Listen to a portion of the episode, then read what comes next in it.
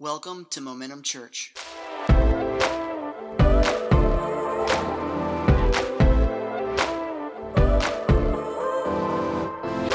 Today is our sixth week as we've been looking at the subject of the I ams of Jesus. The series is called The Cross Before Me. The cross, everybody say the cross? Before me. And so we've been looking at the different things that Jesus said in the book of John when it came to these I ams. And he said, Today we'll be looking at I am the way, the truth, and the life. And I'm not wasting no time. Let's stand to our feet. I got a fire in my heart this morning. Come on, somebody. I'm telling you right now, and I just want to jump right in the word. Usually I like to have a little cute, fun little thing to say, but I don't have nothing to say. Cute. Come on. Simon Peter said to him, to Jesus, Lord, where are you going? And Jesus answered him, Where I am going, you cannot follow me now, but you will follow afterward. Peter said to him, Lord, why can I not follow you now? I will lay down my life for you. you, you, you like Peter's the ultimate one that just like loves to bow up, you know, like, yo, I cut that guy's ear off. Yo, you know what I mean? That's just Peter. That's why he's one of my favorites, because he's just, he's kind of a doofus like that, you know? And I love that. That, that means I got hope, right? That's Peter, man. He's just get, but but he's like, I will lay down my life for you. And Jesus answered, Will you lay down your life for me? I mean, he's like, I'm gonna lay my life down. I'm giving you everything. You're everything, Jesus. Will you? Am I? Will you lay your life down for me? Jesus answered. Will you lay it down? Truly, truly, I say to you, the rooster will not crow till you have denied me not once. I mean, one time I messed up. Two times. Well, you know, I mean, I kind of, three, three, that's a choice, right? But I'm gonna tell you right now, man, I've made those choices too. I, I, in different ways in my life, I've denied him too. I have, every one of us. How, how, many here has ever, in some way, action, maybe not an action, maybe something of omission, you denied him in some way? Yeah, yeah. We're, we're all in the same boat here, amen? I'm not gonna look down too much on Peter, but he says, the rooster will crow three times. Father, in the name of Jesus, would you stir our hearts today? allow us to realize that we're at a crossroad culturally in our, in our country, we're at a crossroad culturally in the world. And Father, the church needs to be something that doesn't try to catch up. We need to be leading the way and making differences in people. Lord God, help us to know what that looks like in Jesus' name. Amen. Let's go ahead and have your seat. So, this whole series, we started off with just the idea of the cross. And I told you that when you look at the cross, number one, it's a place where Jesus died to self so he could live for you. How many in this room, you're happy that Jesus died to self, his will, so that he could live for you? Amen? I mean, I don't know about y'all. Maybe your marriage is better than you ever thought possible. Maybe you're going through something, you have peace that you never thought possible. Maybe like, like in Nathan's uh, situation, man, restoration came like he didn't think was possible. Man, there's some good things that happens when we're connected to God because he died to live for us in some, some sense. But also, the cross, the Bible says that we carry our cross, we pick it up and carry it, every day daily. So the cross also is the place where we daily die to self so that we can live for him. And that's what Jesus was looking at when it came to Peter. Like, like okay, really? Are you going to die to self? No, no, no, Peter. You're going to deny me three times. Now, I want to say from the beginning of the sermon, because some of this stuff might be a little tough today, a little hard today. I want you to understand from the beginning that Jesus never pushed Peter away. Amen? And when Peter recognized, repented, came toward Jesus, did he just welcome him quickly? Man, held nothing against him. I mean, literally became the one that the church, the first preacher of the church that saw thousands come to faith that first day of Pentecost. And God's Spirit used Peter. So I'm thankful that when we do go through life in certain ways where we live almost like in a denial, whether in action or in omission of our Jesus, that he still can use us. Amen? Thank God for that.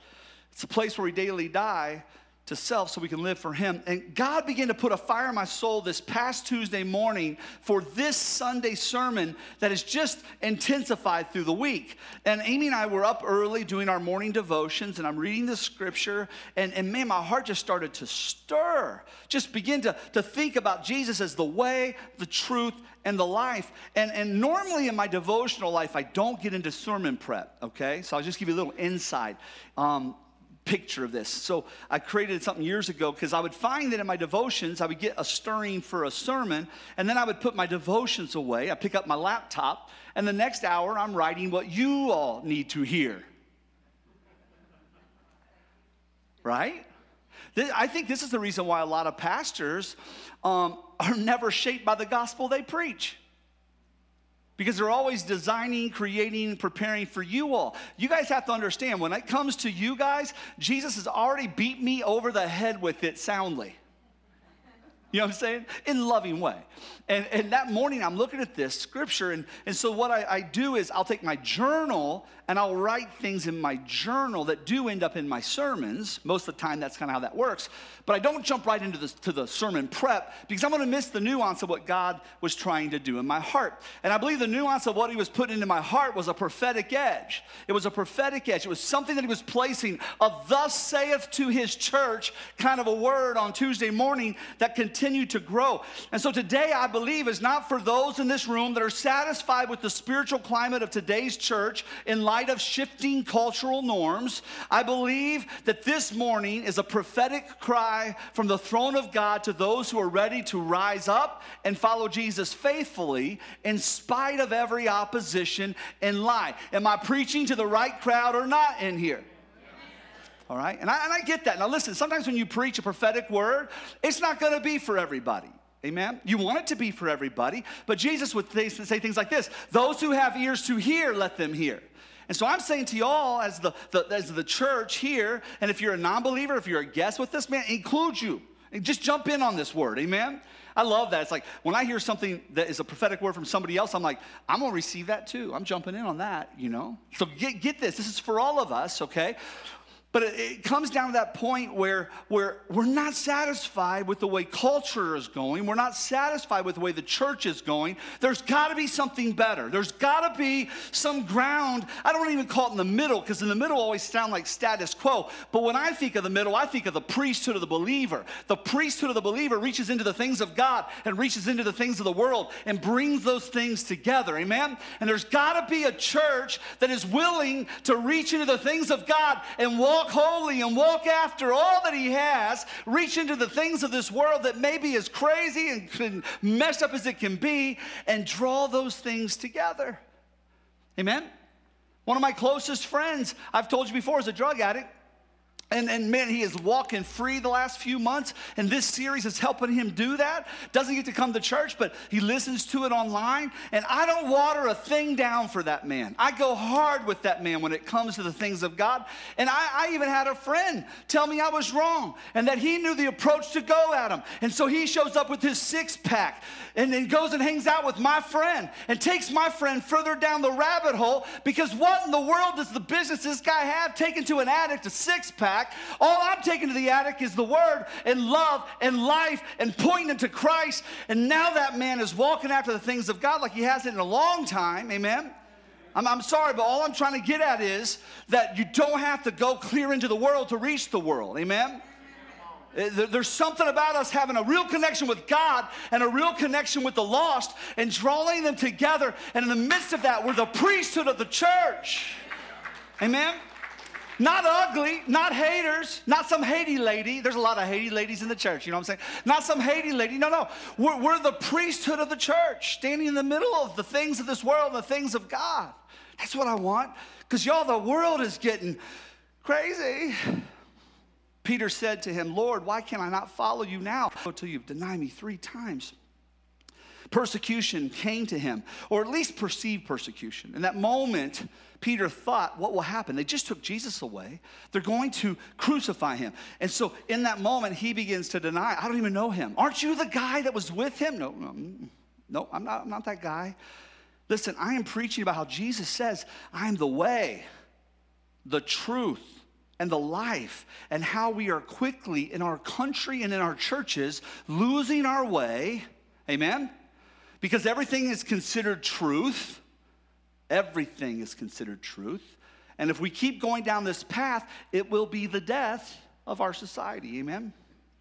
And that's Perceived persecution is what, what Peter was worried about, okay? And, and, and really, to be honest, I mean, he could have really faced some serious persecution. I told you a couple weeks ago about a friend of mine that I'm trying to coach along, another friend, and I'm showing him the word, and I'm saying, This is what the word says. I've already seen you time and time and time again not live this thing out, and it's messed your th- life up, and it's messed other people's lives up. Would you let me help you live this out? Would you let me be your pastor? I'm not done being your pastor yet. Will you let me shepherd you? No. It's not what it said. It's, it's thank you, Pastor. Uh, yes, I want your, you're my pastor. You'll always be my pastor. I want you to shepherd me. I want your help. And then ghost, ghost, ghost. Why? Because conviction, conviction, conviction. All right? And the word is we're persecuting him, or I'm persecuting him, you know, or, or you're a bunch of hypocrites looking down on me. Amen? No, I'm trying to help you. And that is like two weeks ago, I said, You call that persecution? Y'all, persecution's coming. If that's persecution, we'll never make it as a church. I'm saying the big C, not momentum. We'll never make it when the real persecution comes, amen? And y'all have been in my church, many of you guys, almost 15 years. I don't preach like that. I'm not an end time, doomsday kind of preacher, like, woe is us. Well, you know that, right? Amen? But guys, I also can't put my head in the sand either. Come on, right? And we need to look at this today because persecution is coming. Real persecution is coming for those who look at Jesus as the way, the truth, and the life, who want to follow what this word says. Real persecution is coming. This week, I get a call from a friend, a guy. He's not allowed to see his grandson anymore. This is persecution, guys. I mean, you may not look at this as persecution, but this is persecution. He's not allowed to see his grandson anymore because his son and his daughter in law drew a line. Can, can, I say it this way? They drew a tolerant line. Is that crazy? A to- I'm, I'm, I'm labeling that. To- Why is it that those who tout tolerance are the most intolerant people ever? You know? I, I don't get that. They drew a line in the sand and what the line of the sand was this your four year old grandson, you will not refer to by his given name, but you're going to refer to him by a feminine name. All right, we'll say his name is Bob. You're going to call him Bella. You have to call him Bella because he wants to be a girl. Four years old, people, okay? Four, four, four. He wants to be a girl, so you're going to call him Bella. Can I say this? I had a four, I had two four-year-old boys that aren't four anymore. Grant and his buddies, when they were four, and Mac and Gabriel Johnson, when they were four, they. That's what four year olds do. There's no testosterone. There's nothing running through them yet. That, I mean, they're, they're just, they're going to play with dolls and they're going to put a dress on. You know, I mean, maybe you didn't. I did. I had an older sister, you know, I look fabulous.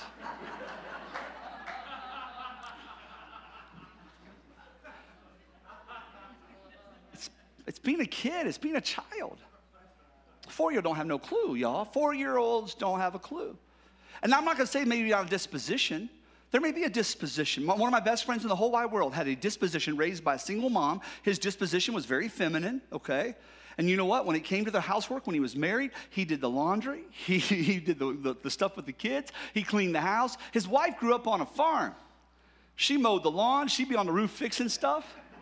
They've been married about six months longer than Amy and I, all these years, five kids, you know. But you know what? It's, I'm not saying not a disposition, okay? I'm not saying that. But to coach a disposition is abuse.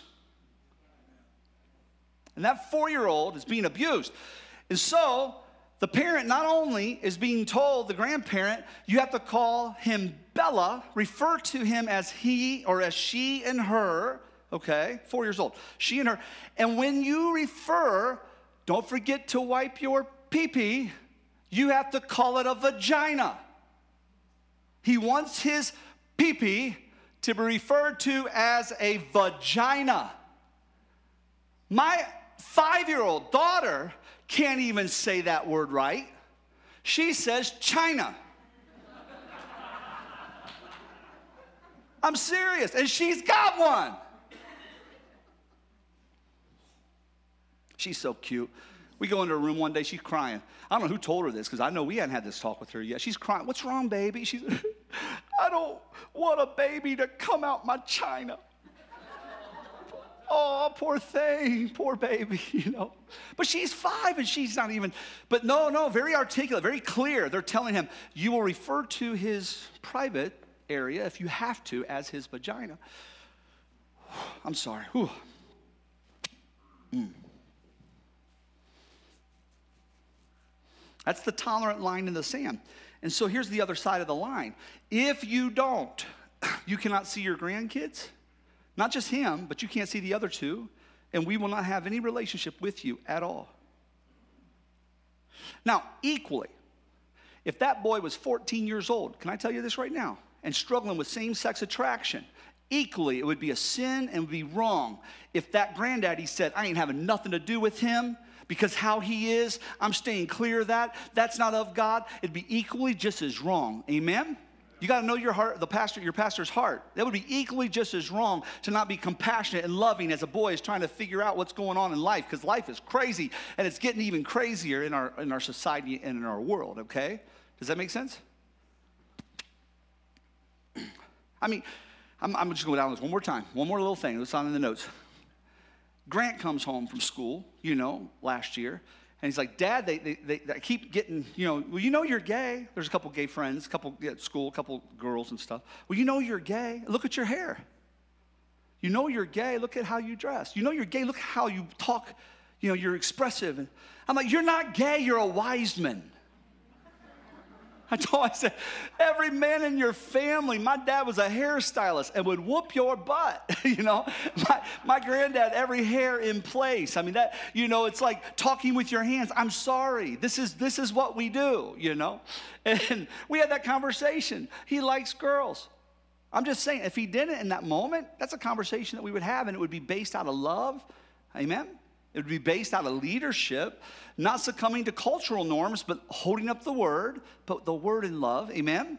That's a little further than I want to go today. But all I'm getting at is this is our culture. A bunch of people looking at things and going, come on, come on, come on. It's the thing, it's the way to go. This is it. This is, come on. And I'm not talking about uneducated people. This man's kids, literally, I can't, I'm not gonna go into details, okay? But one of the most brilliant people, not just in his college in America, literally, like who he is. Crazy, crazy brilliant kid, you know, all sorts of rewards, all sorts of, of scholarships, crazy, crazy amazing kid, you know. And he thinks it's okay for his four year old to have this kind of thing and to tell his dad and, mom, no, you can't have connection. So this man and his wife, they prayed through it.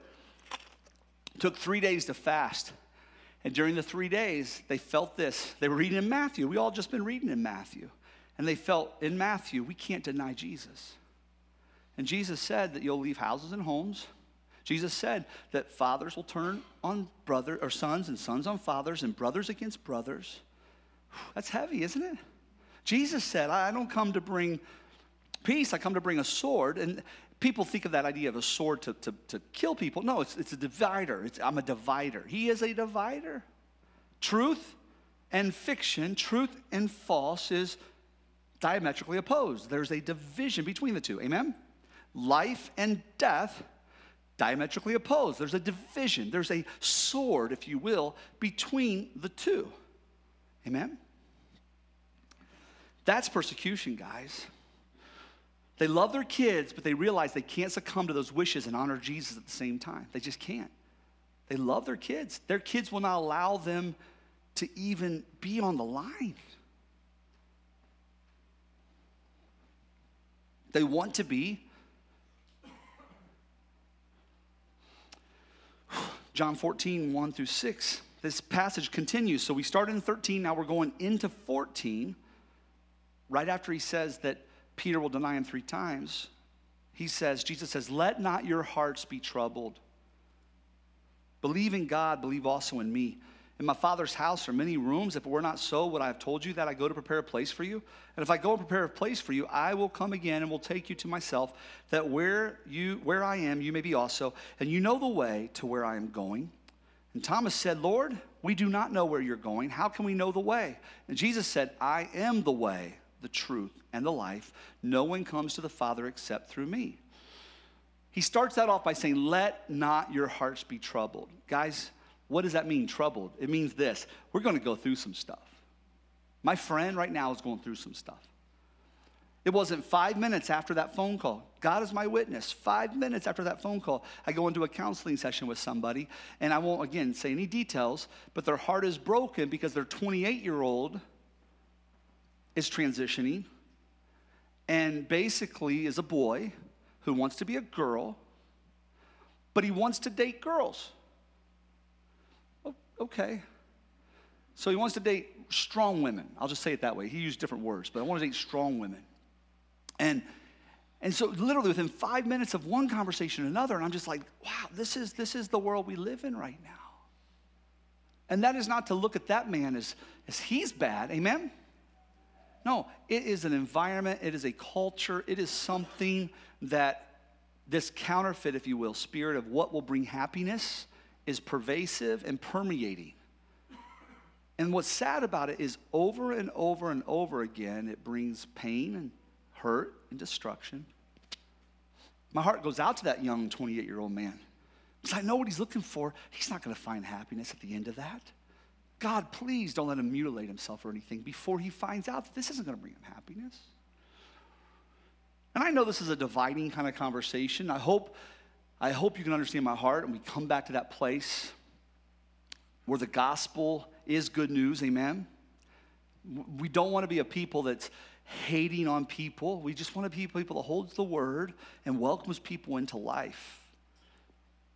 Jesus, he said, I am the way, the truth, and the life. But guys, I believe not just the world, but the church at times, we've lost our way. We're losing truth, and we will lose life if we keep this up. Amen? Amen. He says, I am the way, I am the truth, and I am the life. Everybody say that way, truth, life. Go ahead and say, I'm the way.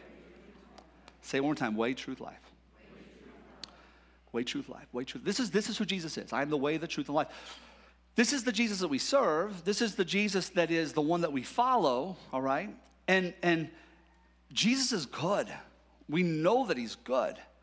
And I'm not saying Christ followers have followed him well. There's so many times that us as Christ followers have followed him poorly.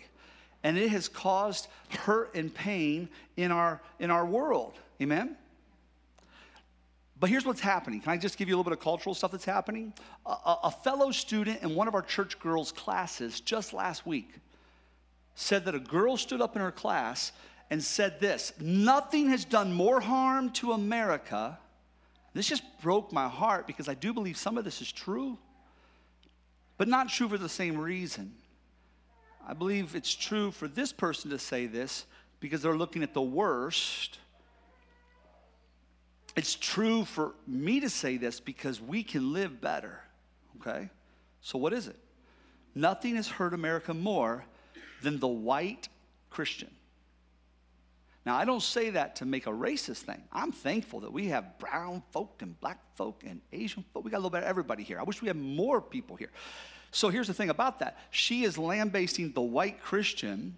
It won't be too many months, years, I would say generations, but it's going so fast to where it'll be Latino Christian, it'll be black Christian, it will be anything that has the word Christian on it. Amen? So um, it's not a white thing. I'm just saying this white girl standing up in class, it was a white girl, this white girl standing up in class saying nothing has hurt America more than the white Christian. I mean, let's just say nothing has hurt America more than the church. No.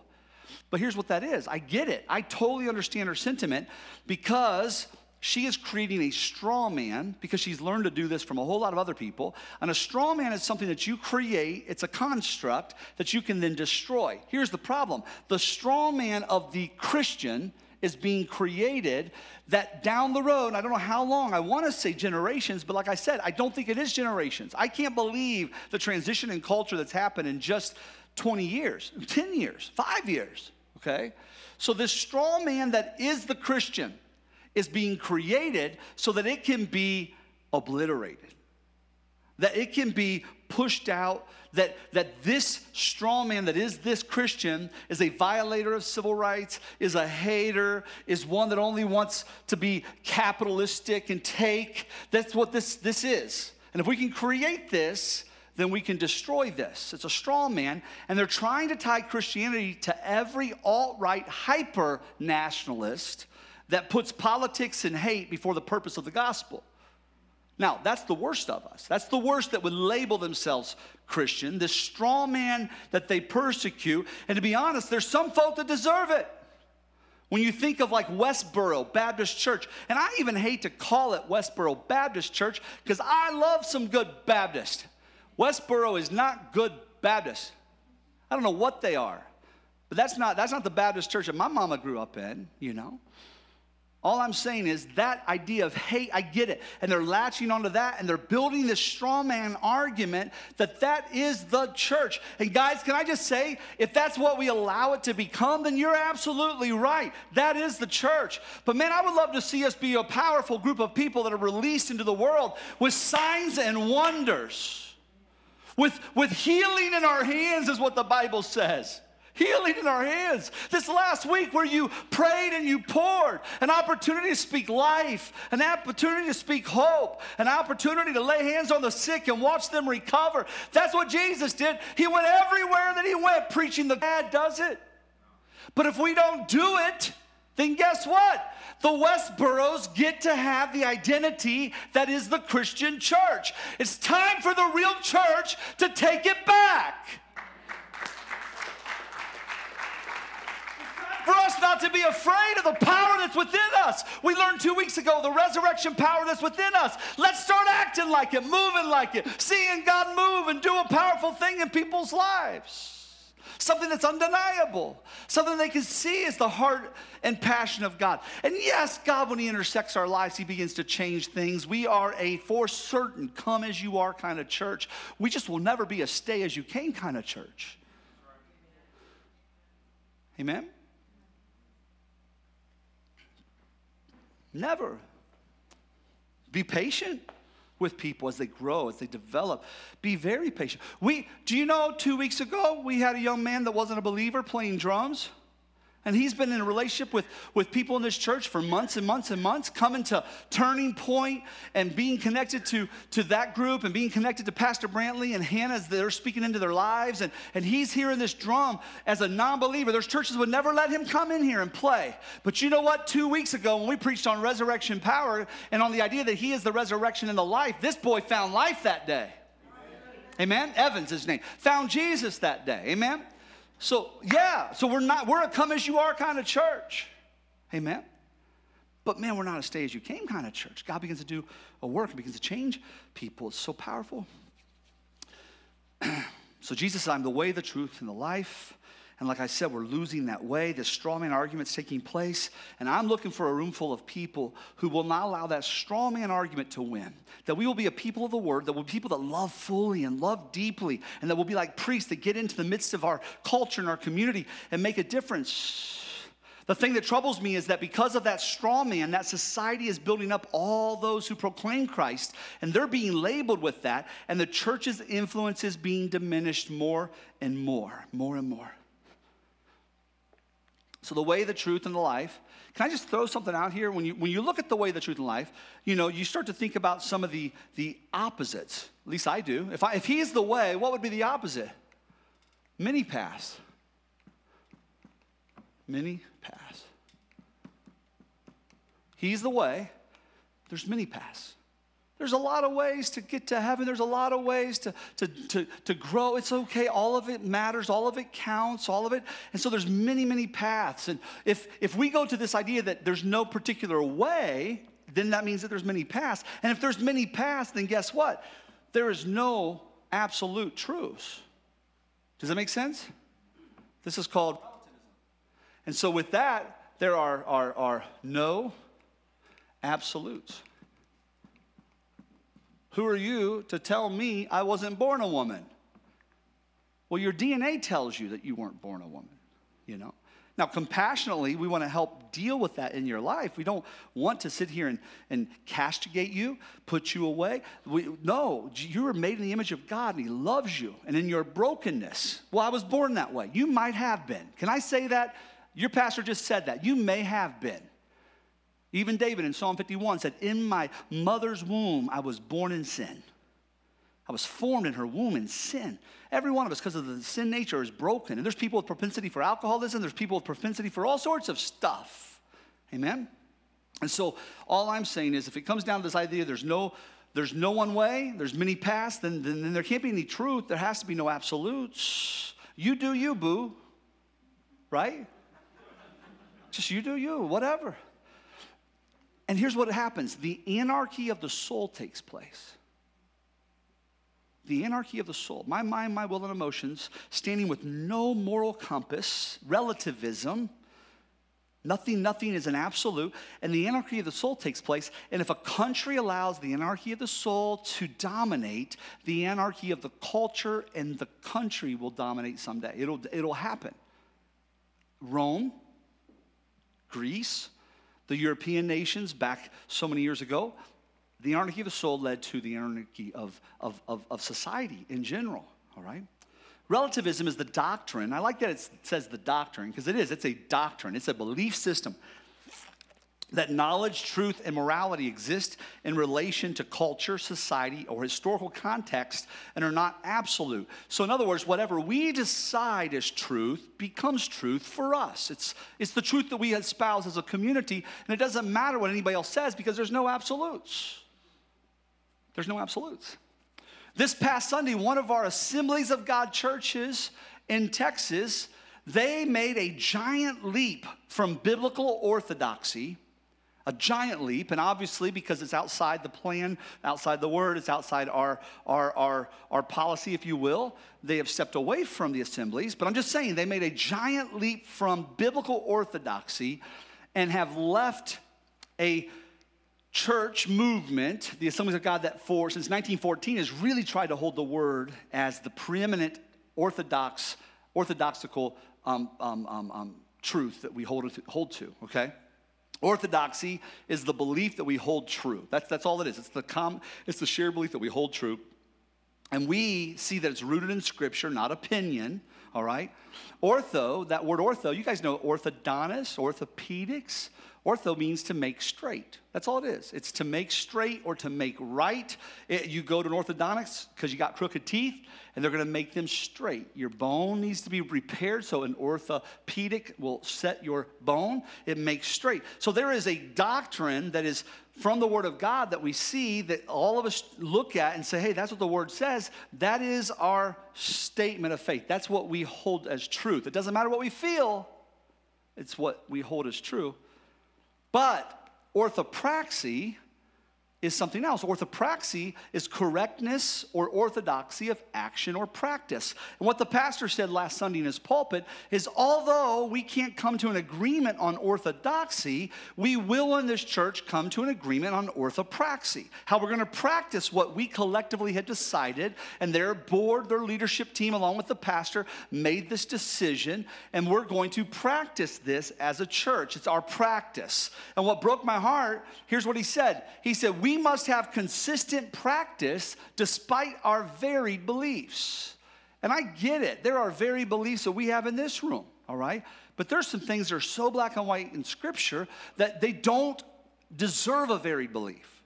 It's what the scripture says. And so we can't line our practice up with that, uh, anything less than what that says, all right? So he's saying basically orthopraxy or action and practice as we determine it is more important than the biblical doctrine of the Word of God. So even when you've stepped so far outside of what the word says, man, you've got to be able to hold the word as the, the, the, defining factor. It's the truth, it's what Jesus shows us as truth. I really want to go into Ephesians 4 17 through 24, but I'm not going to read it all. If you go to your, your mymomentumchurch.tv app, you can get in there and read some of this this week, okay, along with your other scriptures. But he says, Now this I say and testify in the Lord that you must no longer walk as the Gentiles do in the futility of their minds, They are darkened in their understanding, alienated from the life of God because of the ignorance that is in them. Ignorance just means lack of knowledge. Due to their hardness of heart, they have become callous and have given themselves up to sensuality, greedy, to practice every kind of impurity, but that is not the way you learned in Christ, assuming that you have heard about him and were taught in him, as the truth is in Jesus, to put off your old self, which belongs to your former manner of life and is corrupt through deceitful desires, and to be renewed in the spirit of your minds, and to put on the new self, created after the likeness of God in true righteousness and holiness. You can read the rest of that on your own. But this idea of, of, of, allowing our minds and our culture and is trying to get into the church, and I'm seeing it more and more, and we've got to be careful that no, no, the life that he's brought us into is a life that's to be lived both in orthodoxy and orthopraxy according to the word of God. give you an example. If, if when it comes to the idea of no absolute truth, this is a $20 bill. And if I was to give you a $20 bill and it was fake, you wouldn't receive it as truth, right? You wouldn't. There, is, that, is there an absolute to a $20 bill? Yeah, we know on a $20 bill, if you hold it up, there's a little watermark of Jackson over here in the corner. We know on a $20 bill, if you hold it up, it says USA and the amount of, of, of, of dominate, denomination that this is, right? In a little tiny, hardly can see thread that goes through it.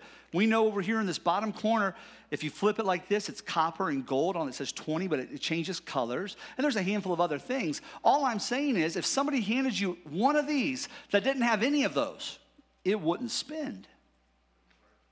You would say, No, I'm not receiving that. Why? There's absolutes, right? Well, no, it's, it's fine. Take it. Don't worry about it. It's fine. Just, it'll, it'll be fine. No, eventually, it's taking from somebody. Eventually, it's robbing. Eventually, it's wrong. It's counterfeit. Does that make sense? So there are markers that say if this is authentic or not. The same way, truth isn't subjective. But what happens is the Bible shows us, oops, Wrong color.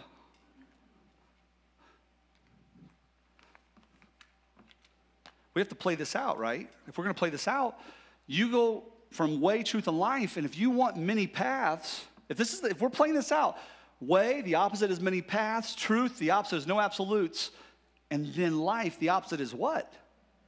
What? What? This is what the world doesn't understand. You can reject the way. You can reject him as truth. You can push away from his life, but it leads to death. And when I was saying that this won't spin, you'll go broke, the Bible defines life as the abundance of life. In John 10 10, he comes to give life and make life abundant, but he, the enemy comes to steal, kill, and destroy.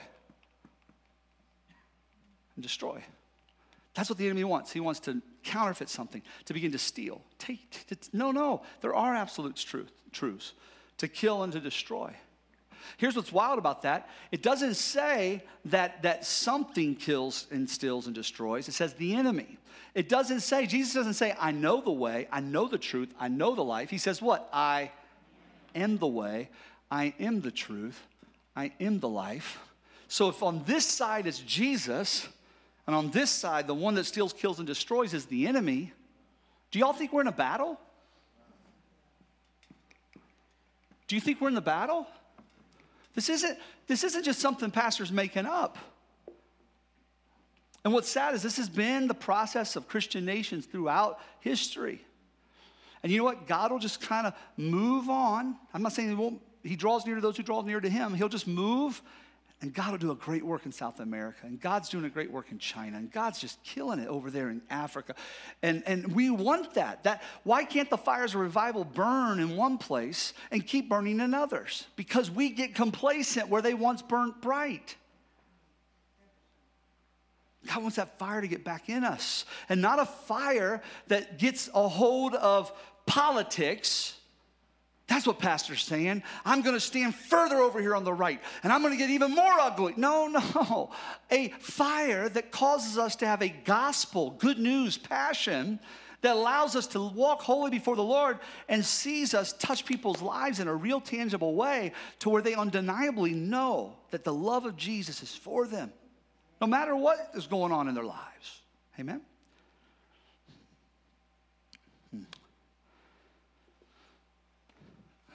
Here's the thing about this many paths lead to no absolute truths, right? Which ends in death. That's what happens. And that, that's what's going on culturally. Jesus said, I'm the way, the truth, and life. No one comes to the Father except through me. If you had known me, you would have known my Father also. From now on, you know him and have seen him. Philip said to him, Lord, show us the Father, and it's enough for us. Jesus said, I've been with you so long, and you still don't know me. Whoever has seen me has seen the Father. How can you say, Show us the Father? Do you not believe that I am the Father, and the Father's in me? The words that I say to you, I do not speak on my own authority, but the Father who dwells in me does. I gave you a quarter when you came in. Pull that quarter out. Because we have an opportunity to give forth the image of the Father to our world.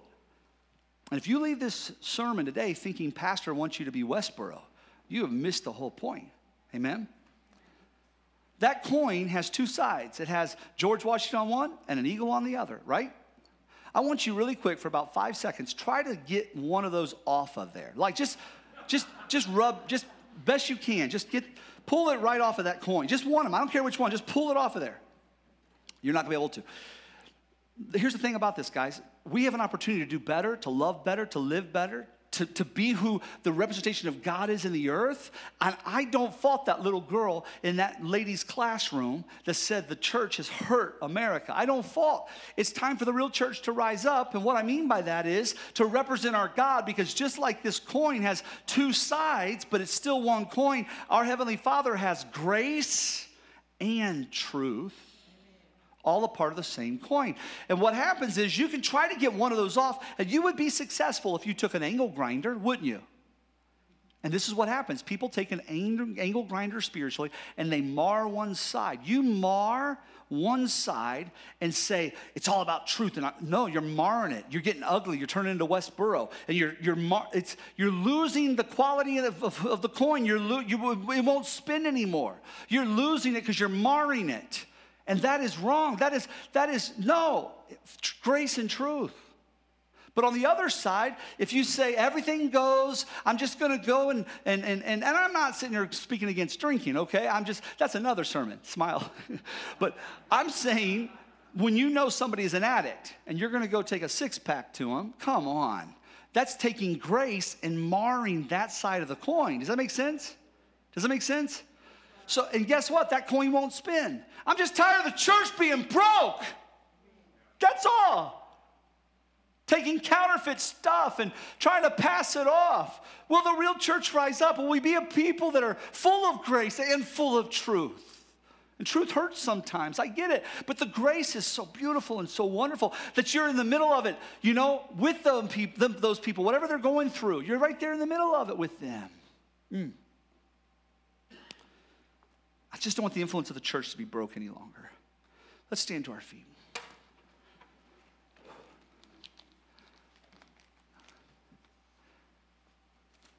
Amen.